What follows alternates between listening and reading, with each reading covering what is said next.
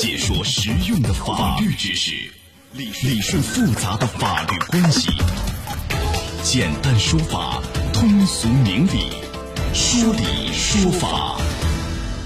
好，接下来我们进入到高爽说法的说理说法，我是主持人高爽，继续在直播室问候您。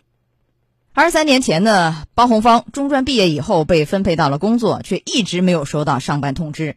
二十三年来没有上过一天班，也没有领过一次工资。现在呢，又要被从没上过班的单位啊要仲裁，干嘛呢？解除和包红芳的这个纸面劳动关系。包红芳实在是搞不清这一系列奇葩的经历究竟是哪里出了错。来，今天我们来聚焦这样一起案件，邀请到的嘉宾是左迎春律师。左律师您好。主持人好，听众朋友们大家好，欢迎您做客节目。这个包红芳呢是内蒙人啊，他是一九九三年通过高考考入到了医科招盟的卫生学校，就读于妇幼的医师专业。一九九六年呢，作为一名统招统分的学生啊，在学校拿到了派遣证的包红芳到新河县劳动人事局报到。那么当时呢，这个包红芳等四名毕业生被分配到了卫生局下属的乡镇卫生院工作。那个时候。包红芳几乎是每隔十来天就跑到那个新河县卫生局，就问自己什么时候能上班啊？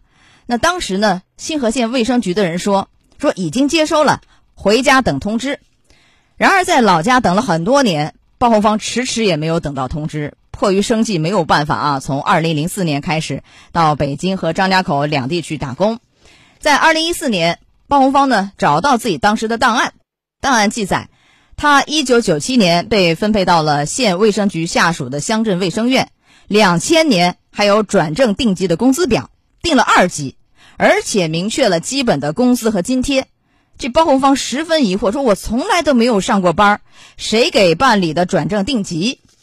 那包红芳就怀疑说是假的，包红芳顶替自己工作，找过这个新河县卫校的啊当年的校长啊、会计出纳等等。对方呢起初说这个卫生学校。曾有一名叫包红芳的，也曾经制作过包含包红芳的工资表。后来他再去找对方，都以什么时间久啊、记不清为由，不再证实，甚至不愿意再见他。你看啊，这个事儿是有待调查吧？如果说有人顶替了包红芳，涉嫌的是刑事问题吗？大家看到这儿、听到这儿，其实多少是有所怀疑的。怎么能够呃，在两千年还有人给他转正定级，定了二级等等？这里面很奇怪，如果说查实是一个有人顶替，涉嫌的是刑事问题吗？对，如果是查出来是有人顶替的话，呃，应该可以确定是一个刑事问题了。他有可能涉嫌的是一个，比如说，因为我们国家现在还应该还没有正式的这种冒名顶替罪，那么刑法修正案在修正，那么这个应该还没最终结论没出来，但是可能会其他的罪名。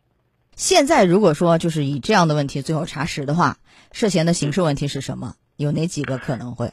啊，有可能是包庇了，或者是伪造国家机关的这种啊，伪造或者变造国家机关的公文、证件、印章罪。这个量刑跟刚刚我们讲的刑法修正案的那种冒名顶替罪都差不多，都是三年以下有期徒刑、拘役管制。如果情节严重，那可能是三到十年了。因为这个事儿不是说一两个人能办得成的。如果是所谓的这个冒名顶替，以前我们讲的很多的是上学、考大学，嗯，对吧？这个很多，而这一次是工作，当年呢是有指标的，是所谓的有编制的。性质也是非常恶劣。那么各个环节上的人可能会涉嫌什么样的一些？除了您说的这两个刑事问题以外，还有其他的一些这个处罚吗？包括行政方面？对，行政上方面，如果是查实有一些公务人员参与其中的话，那么可能就面临到公务员的这个政务处分法。比如说，有可能会啊，因为公务员处分法可能有警告、记过、记大过、降级、撤职、开除，那么要根据这个情节来计算。如果是最终被确定是。刑事犯罪的话，那可能是撤职或者开除了这种处分了。呃，为这个事儿，包红芳不是怀疑吗？所以呢，他向新河县人民政府提出了行政复议。在去年的十二月九号，新河县人民政府经过审查呢，说查明不存在假的包红芳，就驳回了行政复议申请的决定书。理由是什么呢？讲了一堆，比如说在零七年、零八年、一九年的调资表的人员当中没有包红芳。此外呢，你像这个。新河县公安局也说没有出具任何关于包红芳的证明文件。新河县团结乡的卫生院也答复说，二零一四年至今，卫生院职工当中没有包红芳，这样就行吗？那你看他举的这几个时间节点：零七年、零八年、一九年、一四年以后，中间少了很多个时间段呢。这样就完事儿吗？您觉得警方是不是应该介入调查？有关方面是不是应该深入去调查？对，因为这是一个行政，呃，他这个行政复议嘛，那行政复议应该由这个被诉的这个行政单位来举证。那么他这个举证呢，应该说还是不够充分的。他只是对您也提到了，只是零七年、零八年，那么一下就到一九年，也就是中间的十一年时间的薪资表里面都没有。那么到底这十一年为什么不能够提供完整的个薪资表？来证明到底有没有这个包红芳这个人，还有一个就是说，这个因为公民他个人的取证能力是很有限的，到底是包红芳有没有被顶包？那么我觉得公安局可能要把这个事事情是不是做一个，呃，一个案件去调查一下，而不是说这个只是说我没有做什么，应该说你做了什么。那如果说有关方面不启动这样的调查，也不刑事立案，呃，包红芳还可以走哪些途径来救济？行政诉讼我告你不作为行不行？或者还有哪些？对他可以你像，比如说向检察院去申请立案监督，对，向上级部门去，比如说新河县公安局呢，可以向他上一级公安啊单位去申请啊监督，是不是可以？他督促他立案，督查立案，也是一个办法。好，这里面还有一个细节，大家可能已经注意到了啊，为什么你看这个包红芳没有收到一个通知去上班，一天班都没上，然后怎么在两千年还有转正定级？对于这个转正定级的问题呢，当地的这个卫健委就回应说了，说因为当年时任卫生局的局长想要解决历史遗留问题，觉得这个农村孩子啊考上大学上中专很不容易，分配工作呢没有工资，就给转了正。像这样的这个所谓的理由，这个转正是属于违规办理吧？如果这样的话啊，这个会面临什么样的一些行政处罚？对，那么这个违规转正的话，那么是如果说有相应的领导在处理的话，那就可能会这个转正的本身可能会被取消。那么，呃，相应的领导在处理这个事情，也可能会面临相应的公务员处罚法，比如说记过啊、降级啊、啊撤职开除等等这些处罚。还可以吗？这是在两千年左右，二十年前的事情，二十年前的某卫生局局长给办的，你现在在追责，这个一个从就是说实效方面没有问题是吧？还有一个可以再追责吗？方便吗？能做到吗？人们也会有个疑问，不受限制吧？对，因为这个事情是最新才发现的嘛，啊，啊，这个是可以的。好，我们希望有关方面启动这样的一个程序。如果说最终查下来有人顶替了这个包红芳，那么所有追查到的这个冒名顶替的或者是有关责任人，包红芳可以向他们主张哪些民事方面的权益？比如说他的这些年的这些一些损失啊，他一直也其实也一直在主张啊。那么，比如说我的这个，首先他的一个身份的问题，或者他的职位的问题，还有与这个身份相密切关联的，就是他的这些年的一个工资损失的问题。甚至后面还有更多的，比如说他的他的社会保险啊。啊，甚至还有说他的档案的丢失啊，等等这些东西，他的他的损失啊，甚至还有更多的是不是有他的精神上的一个赔偿？如果算起来，都是一笔巨大的数字。好，您说了很多项，我们就一项一项给大家来说一下啊。因为什么？这事儿不是到此就完事儿了。在今年的十一月二号，包红芳呢收到一纸通知，什么通知呢？新河县卫健委提出一个申请，说要解除和包红芳之间的劳动人事关系，不支付解除劳动关系的经济补偿金，钱没有，但是关系要解除。那么这个新河县卫健委怎么说的啊？说限于当时的这个交通通信条件，都是人找单位，而不是说单位来找你，你坐在家里等。他说呢，上个世纪九十年代，这个乡镇卫生院啊没有工资，包红芳不愿意来上班。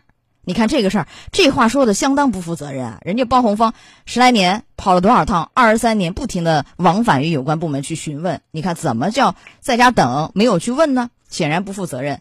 那么他提到的说，九七年到二零二零年这二十三年间啊，双方存在这个所谓的劳动关系是一个终止的状态啊，终止履行的状态，不存在所谓劳动法上的权利义务，这说法对不对？对劳动关系肯定是存在的，这个这个新河县这个卫健委他也是认可的。那么至于说劳动关系存在，但是双方都没有去履行，那么这个到底要不要发工资，要不要交保险，这是双方目前争议的问题。说到这儿，我们进广告，马上就回来，再见。高爽说法正在直播，高爽制作主持。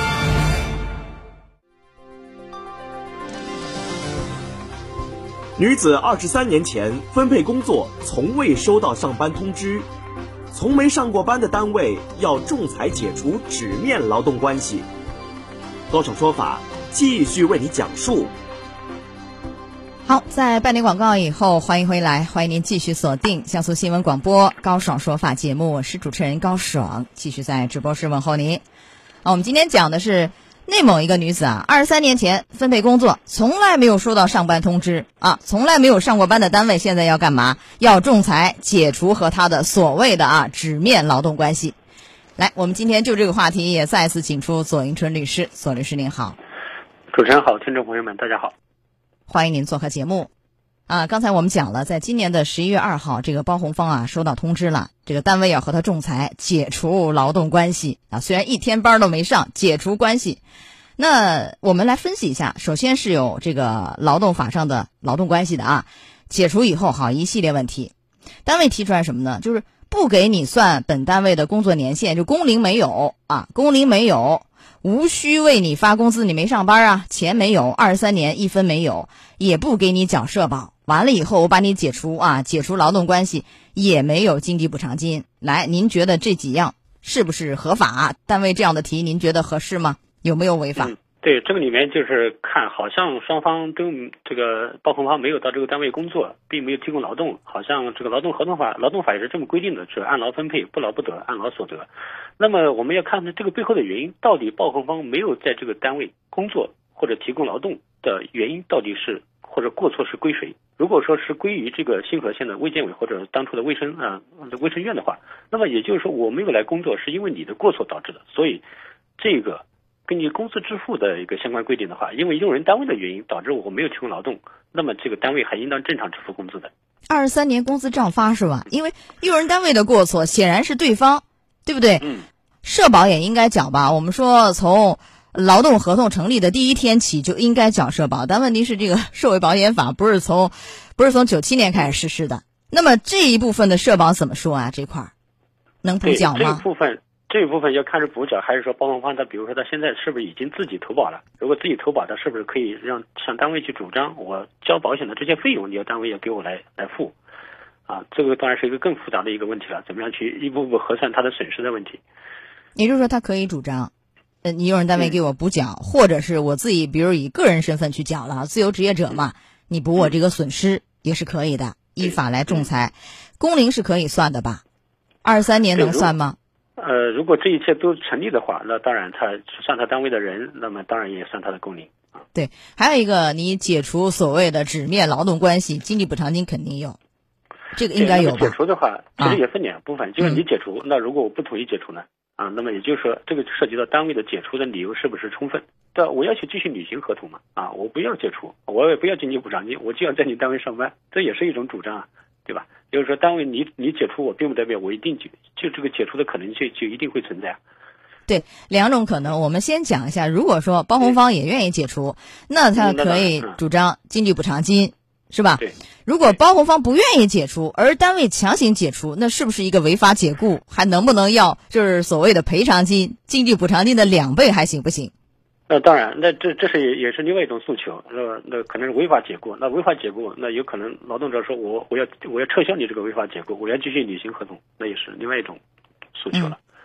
那如果说我要继续履行合同，确实这个包红方也说我要工作呀，你要给我一个说法呀，我要追责呀，继续在这工作也是可以得到支持的吗？就我继续上班，你给我恢复。